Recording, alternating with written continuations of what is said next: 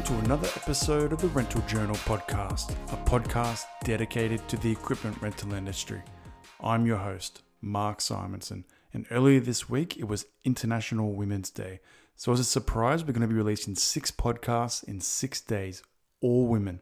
Today on the podcast, we have Chania Rodwell, the Group Finance Director of Vortex Group of Companies. Chania has some extensive experience in the private equity world and is fairly new to the equipment rental industry. So I'm quite interested to talk to her about how she got to where she is today and where she fits into the picture in terms of Vortex Group of Companies. Chania, thank you for coming on the podcast. To kick things off, can you talk to me about how you got into the equipment rental industry? Sure, thanks for inviting me, Mark. Um, so I kind of got into the industry by accident.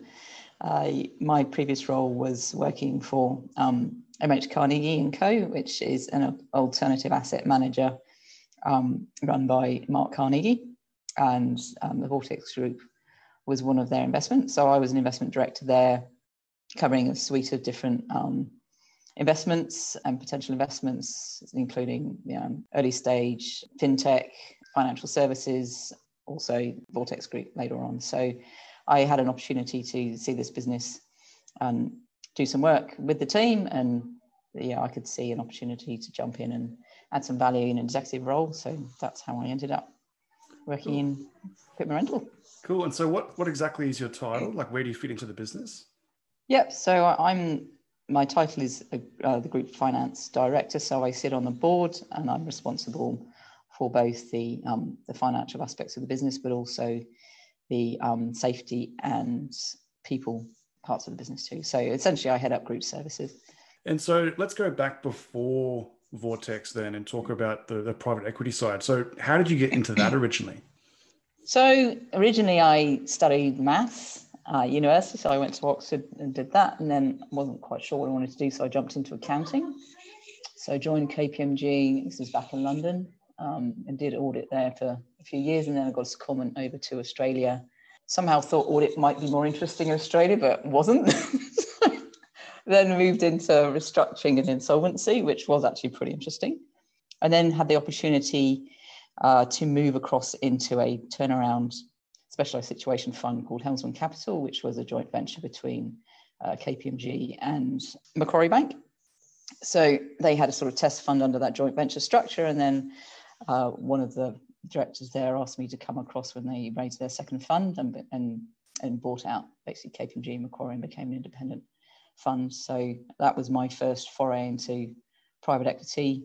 And I was with them for about eight years. And then within that time, I also did a, an executive role um, as a CFO in one of their portfolio companies, which was um, an aviation group. So I was there as um, CFO for about three years. Um, and then after that, I joined MH um, Carnegie in, in again an investing role. So that's how I kind of came into PE in the Vortex Group. Okay. And so for the listeners that don't actually have much experience with private equity, so so what is the typical process to actually get funds from a private mm-hmm. equity fund itself? Typically, either you will be approached by a PE company or you'll approach them, which sounds kind of a no-brainer. Um, private equity companies tend to have a specific focus of industries or things that they you know like to look at. Um, and sometimes that's explicit in their mandate. Sometimes it's more just a trend that they're seeking to follow. Um, so they may contact you if you fit that sort of profile. Alternatively, if you know you're looking for money and you and you ring them up, you know you you'll get through to someone in their investment team who will ask, you know what you're looking for. They'll form a quick view as to whether that fits their mandate. Um, and if it does, then you'll go through a process of you know signing confidentiality agreements and then having a, you know a closer look at your numbers and and seeing what you know understand the objectives of both parties and what they want to do and what you want to do and how the relationship might work out. Let's say i am a, a, a owner of a rental business and i'm looking to to seek funds because i want to grow my business want to mm-hmm. double in the next five years or whatever the scenario might be. What are some of the questions i should be asking these funds? Yeah. So the first thing i'd be asking is you know what what is their focus yeah, so there's lots of different types of PE funds. There's some like, you know, my first fund was a specialized situation fund, which means essentially dealing with distressed businesses. So it could have been a business that was, um, you know, either already gone into some sort of administration process or was close to that. Um, so their their focus was, you know, around buying at value and then doing turnarounds. Other private equity funds will be very focused on growth, and they will also look at um, certain sizes of business. So some will be, you know, small businesses, some will be, you know, larger, larger corporations like buying out Qantas or whatever. So um, there's you know, a really vast array of, of different sort of PE funds. So that's the first question. Try and find out, you know, what is their particular interest and focus. They will often have strategic partners that they like to work with as well, who are you know, um, experts in the particular industry that you're working in. Um, so it's worth understanding who they are and, and you know what they would bring. Um, I think it's important to understand what you want. If, if I'm assuming you're talking in, in the context of a, a sort of owner manager scenario um, business rather than a, a corporatized business already. Um, but you know, private equity doesn't tend to just they're not a bank, right? They they like to have some sort of influence or control or have some view as to how the business, you know, is going to grow or become more valuable.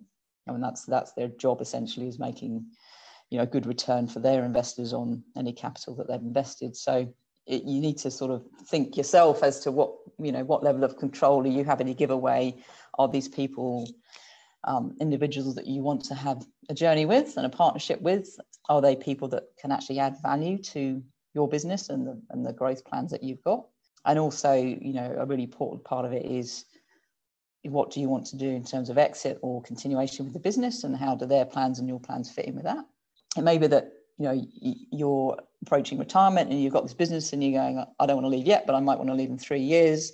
You know, private equity can be a good avenue for that because they will typically have a you know fixed term where they want to be in the business and they can call you know they can align your exit with their exit and that model often works quite well um, provided you've got succession planning and continuity in the business um, going through so i think yeah it's really important to think about what you want out of the relationship and understand that they're not you know private is, is not a bank um, and if they are, I mean, there are some that are sort of more debt focused, but if they're acting a bank in a debt focus, they will be very, expensive. So yeah, you, yeah, they're, they're a good source. I think when you've got a private equity fund that you you work well with and you bond with and have alignment in terms of what you're doing, it can be an extremely powerful partnership.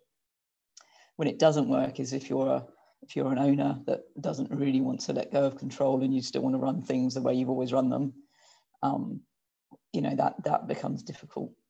Yeah, I can imagine not sort of aligning to certain ratios or metrics and then overnight getting told that you have to work towards these metrics and then you arguing with someone and then not really understanding like the whole relationship side i think it can be challenging yeah, for people like it's not yeah i mean that's is probably a higher level than that. I think it's you know it's not so much you suddenly become they're your boss and you have they have to do it. It's, it's, it's do you have the same vision as to where the business is going to go?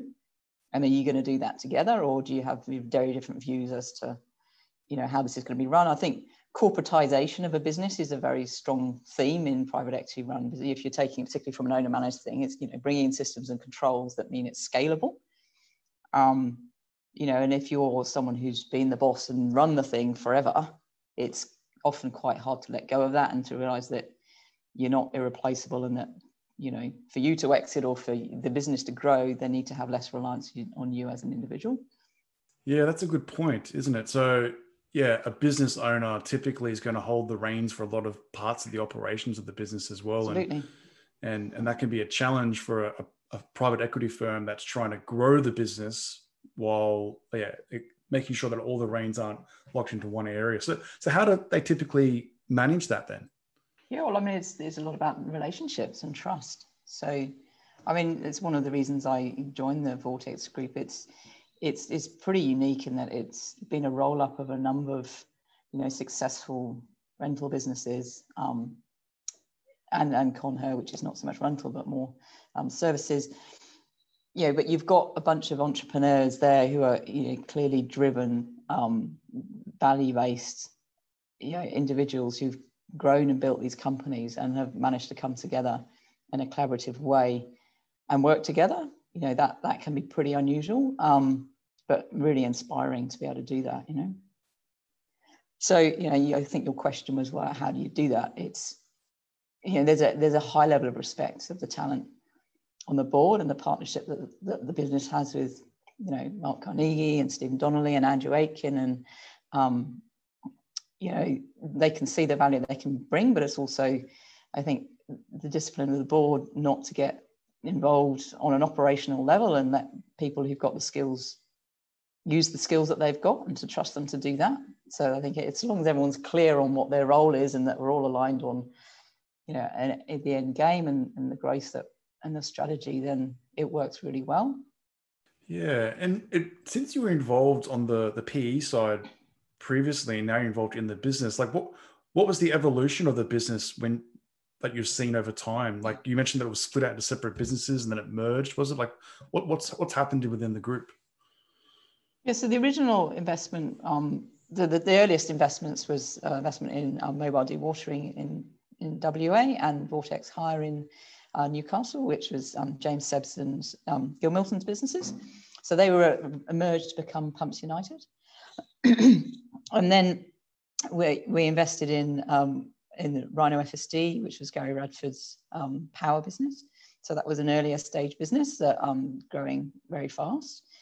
Um, and then, so that was merged in with the Pumps United business. And then um, in 2019, we also brought on board the Conher business, which is it does works in biosolids and desludging, um, you know, working a lot with councils and governments and um, doing transport and, and desludging of you know um, sewage and those sort of areas. So um, that was the latest to bring on. So I think yeah, when we did that, we've also brought on the brand for Vortex Group, which you know recognised Gill's you know original brand, but also we've retained the brands of the individual services as well. And I think that, you know it's important to us that those brands did have a life and a future because um, of the quality of, of the offering that they all have. So um, rather than just sort of bring one to Vortex Group and delete the history, we've said we're proud of the history, we're proud of the executives that are in the business. You know, they're proud of the services and the expertise that we can offer. And, you know, we wanted those brands to continue within the Vortex Group family, if you like. Mm, that's quite amazing. And how do you control the culture then? Like if you've got those, you've merged like three or four different businesses. Is it a hmm. matter of like one person instilling culture and it in it throughout, or is it like how do you sort of manage that? I don't think you can control culture. I think you can influence it, and I think with any any um, culture, it's going to be influenced by your leadership team, um, the way you act and the way you behave and the way you treat people. So I think, you know, we're blessed in the in the people that we have in the business that they're not only experts in what they do. And you know the best in the industry we believe that they're also genuinely very decent people you know with a very you know high ethical standing. So i think provided you're getting enough exposure to those people amongst the group then that will rub off. I think the places we found where we struggled more is where people are not necessarily exposed to that to the same level. So you know, we, we've got cultural pockets throughout the country and we did a you know employee engagement survey last year to identify areas that we need to work on and, and areas that we don't. And you know we also you know take very seriously the importance of the culture of our business and where people are not aligned you know. They often don't work out in our business. You know we, we need to make sure that we have a team that that fits within you know where we want to go and are on the bus if you like. Um, but it's a great place to work. So you know, from that perspective, it's it's a pretty fun journey. Hmm. Yeah, I think like for me, it's always about trying to have a larger company or a medium-sized company, but keeping that small business culture. And I think that's very hard for a lot of businesses as they get mm. bigger.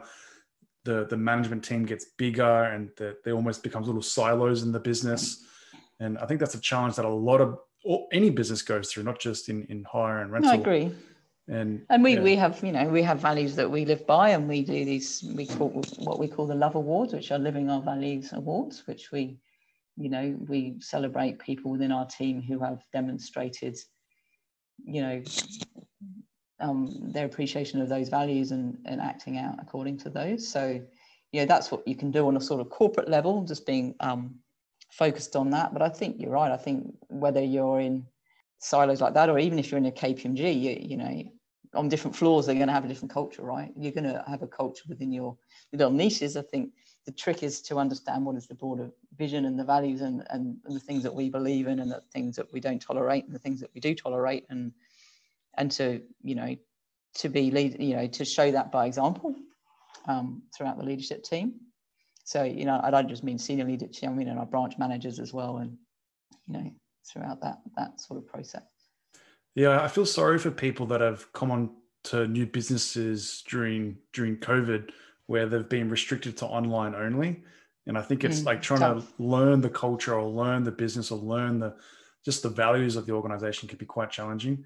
Although you do have Mark Snooker who puts all these masks and costumes on, so I think he builds his own culture. But it's uh, I, feel I do feel sorry for those people. Up. Yeah, exactly, yeah.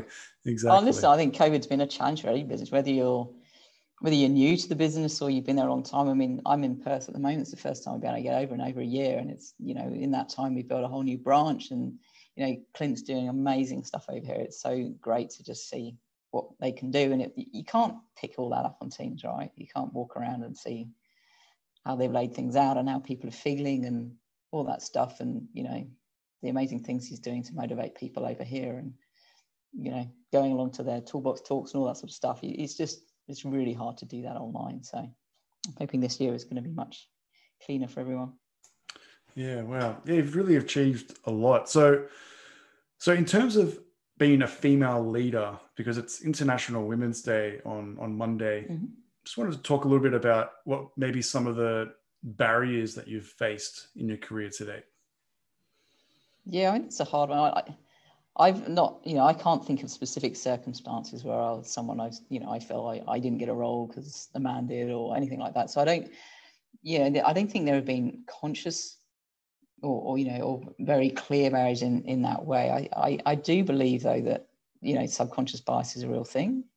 And I think if you look around the room half the time and you look at the people in it and you think, you know, just by the level of probability, they can't all be the best people in the room if they all look the same, right?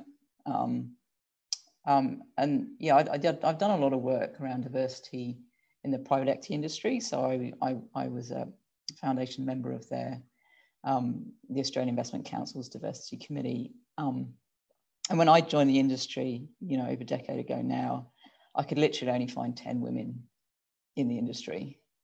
Um, you know, and you, and you can't say that is because there's only 10 women that were good enough to be in private equity, right?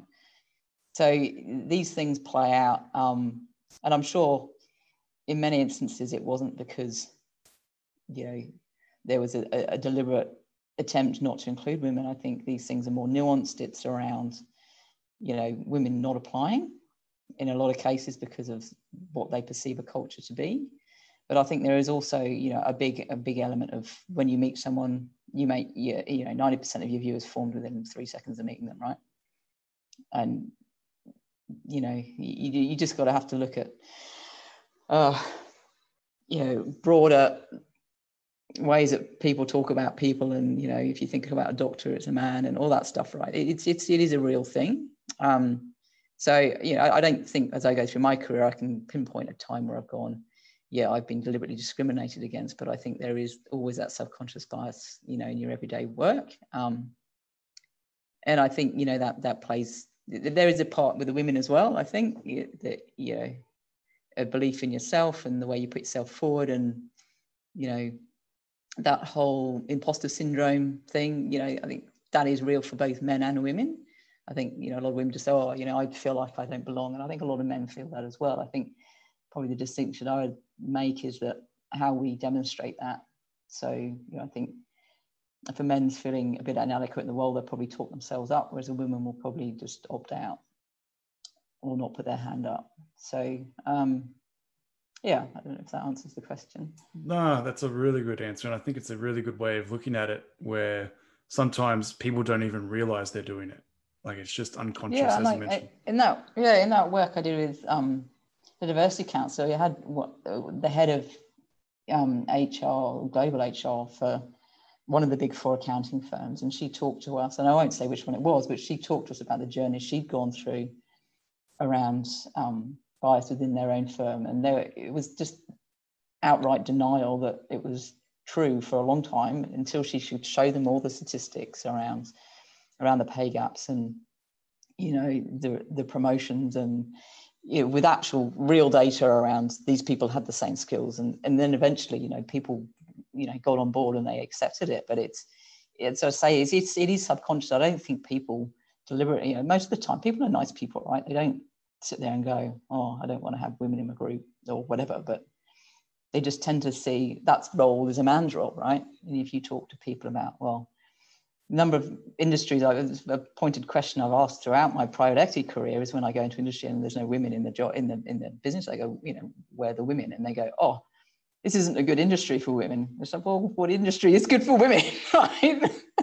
Childcare or you know, nursing or what, you know. But you know, you get the same response across a number of industries. So that that's it playing out, right? No, for sure, definitely. Wow. So so then, what advice would you give to young women that are entering a male dominated industry then?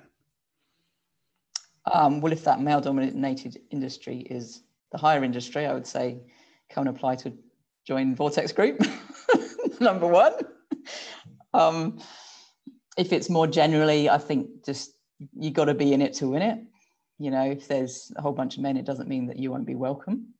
Um, so I mean, I think that was the key takeout for the work I did in diversity private equity is that so many of the firms were desperately wanting women to join, but they found it so hard to actually attract them into the industry or recruit them or, you know, when they got recruit them, you know, to their credit, most of them would stay. But, um, you know, if you don't apply, you don't, you're not going to be in it, right? So, um, so be bold, have a go. Um, I think the other thing that I've, you know, I, I I've been in you know male dominated environments for most of my life. Even in university there were probably there were more gay men doing maths in my college than there were women right? So that gives you an idea of how few women there were. And then you know moving into private equity was obviously another area where it was very heavily male dominated and I, have I got a lot of energy out of um, being involved in female groups outside of work whether it be you know an a cappella group or a you know, the diversity group, or more recently, I've been involved in a women's shelter,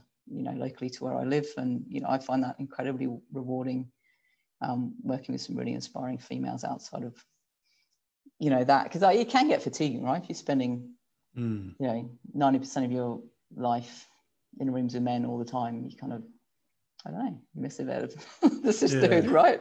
yeah, that is true. And I think I saw stats around the productivity gains when you've got uh, I think what is it? I think it was so in a in a workshop environment where there's there's more than three. I think it actually they they had facts where it actually increased the productivity. I think it was it was two.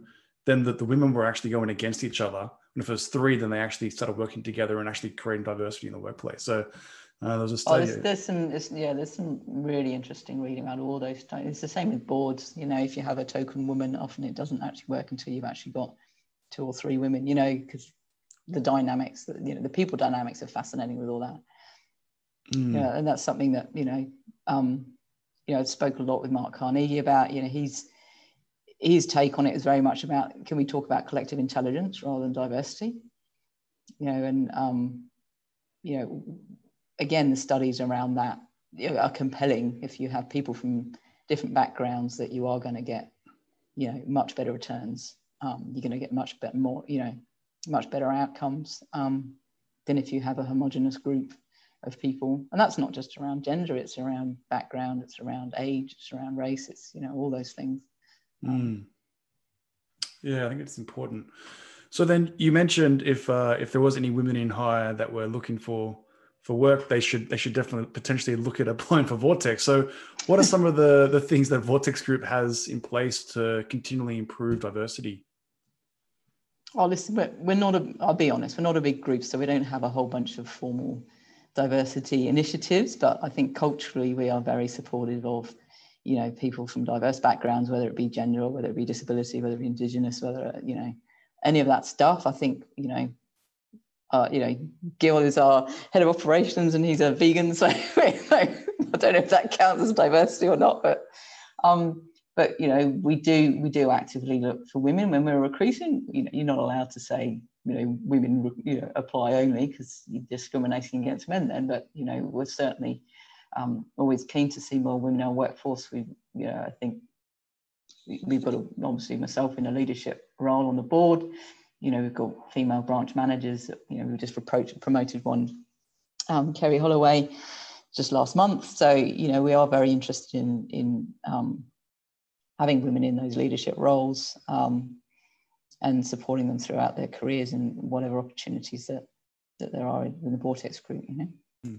Well, I actually had a recruiter on the podcast uh, probably a month ago, maybe a bit longer, and mm. we were talking about different companies and whatnot. And she actually mentioned that Vortex was one of the, in her opinion, one of the top companies in Australia mm. in, in hire that focused on on women. So that's a bit yeah. of a uh, yeah, I mean, if you look at our recruitment, you know, over the last year, we've had we have had you know a, a decent crack at it. Um, but I, and there's always there's always room to improve. I can't say I look across the Vortex group and say we've got enough women. You know.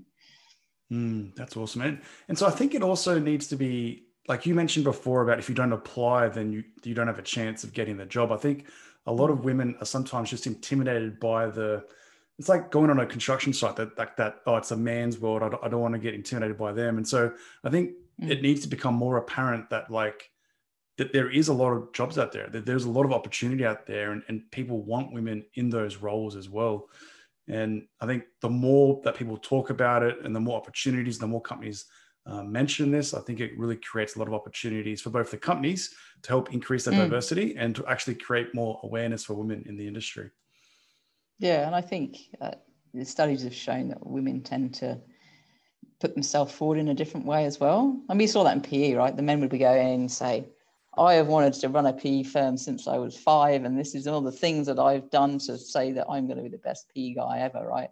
Whereas the women will look at the job description and go, oh, I've probably only got 98% of that. I haven't got the last 2%, so I won't apply, you know, and they'll, they'll list their qualifications rather than you know their achievements if that makes sense or you know the things that they've been able to do or they sell themselves in a different way.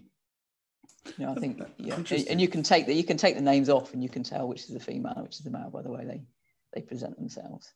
That's interesting. I i, I don't so they they rather they look at their qualifications rather than their achievements. There's, there's obviously a psychology. They want to back themselves, yeah. right? Yeah, it's like yeah. saying, "Look, I am. You know, you should recruit me because I've got all the things that you could possibly want." But you know, the flip side is Whereas I think the men tend to be like, oh, I've got 50%, I'll, I'll, I'll have a go, you know. So then, look, this, this mentality and, and, and, and where you got to today, who do you think really played a big influence in your career from a, a mentor perspective? Uh, so I can probably think of three people.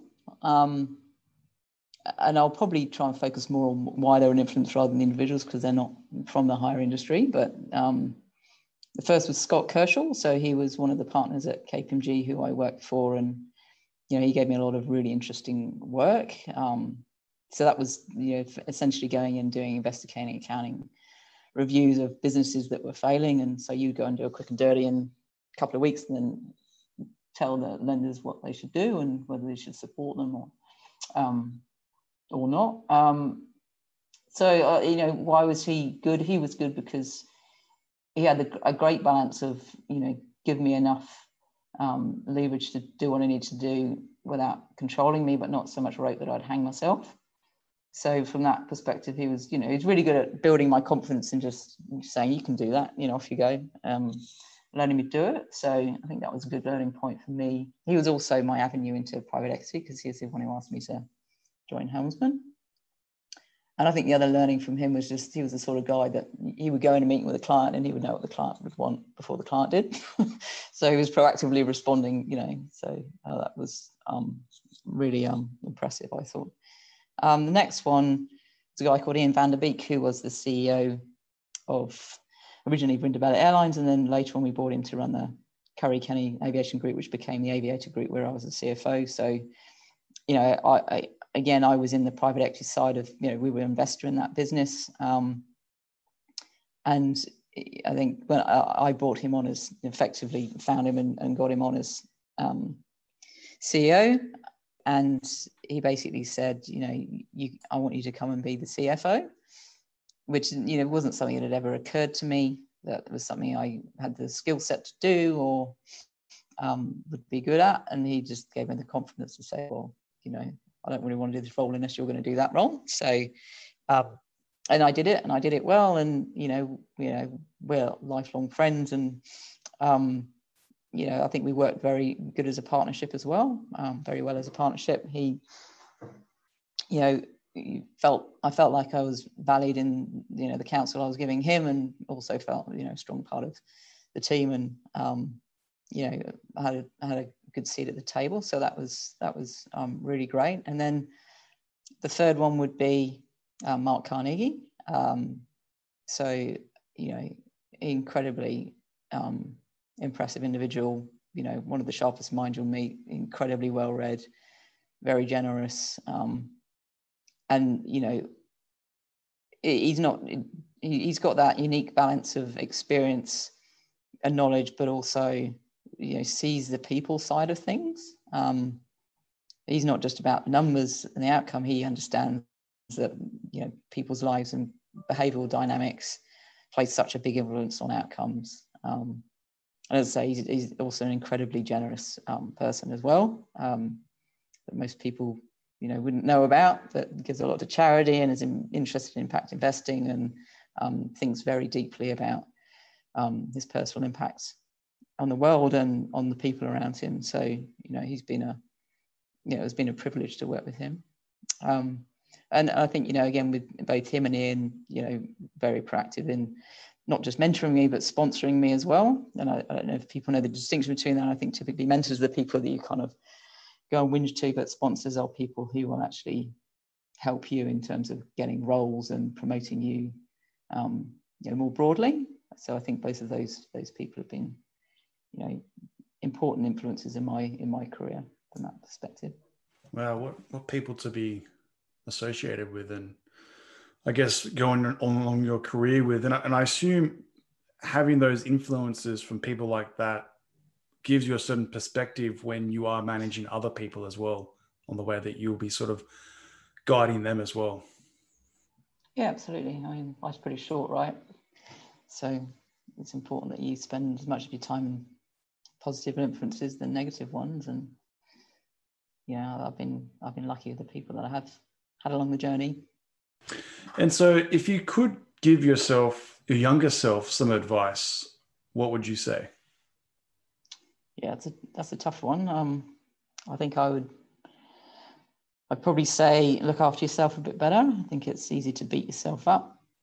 You know, you know, people tend not to be as kind to themselves as they might be to other people. So that's probably one of the, the learning points. And then probably be a bit braver about some of the things. I think it's easy to talk yourself out of taking risks sometimes, whereas you know if you just think about things less and just do them, you know you you might have a different outcome. So I think those are probably two things that I would, you know, say to myself, don't worry so much, just go and do it.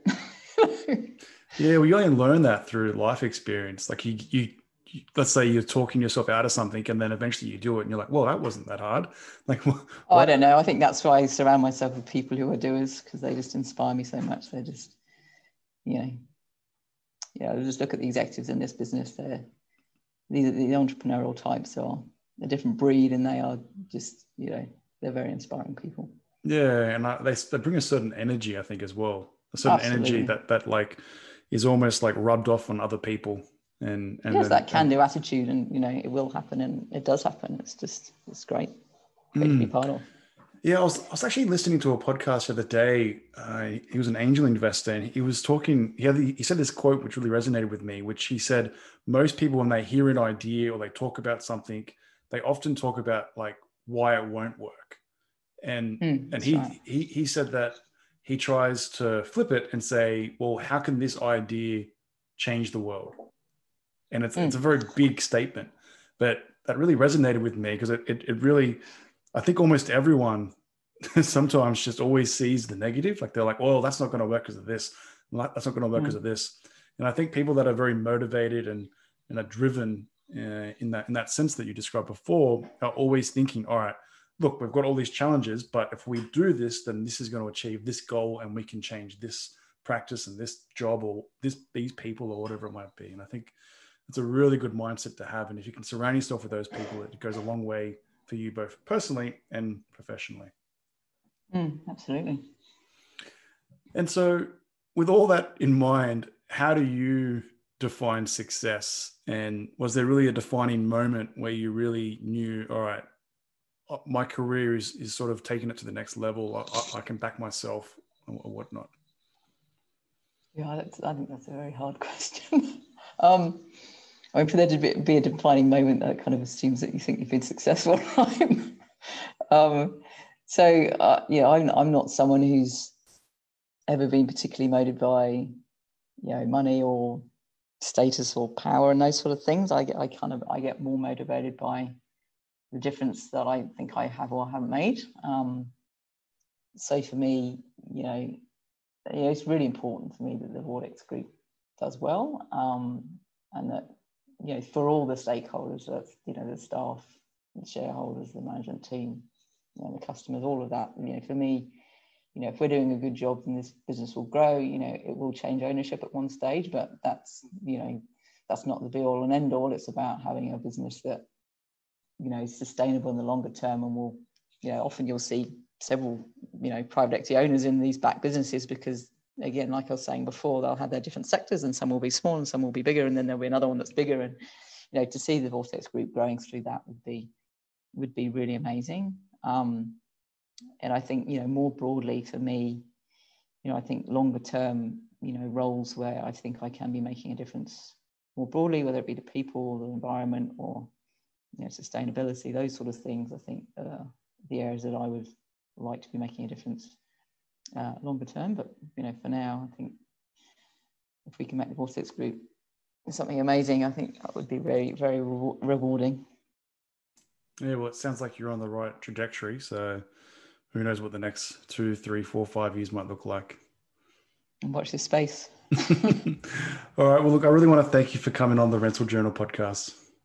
No, thanks for inviting me. It's a pleasure. Please like, share, and follow the Rental Journal podcast, and I'll see everyone in next week's episode.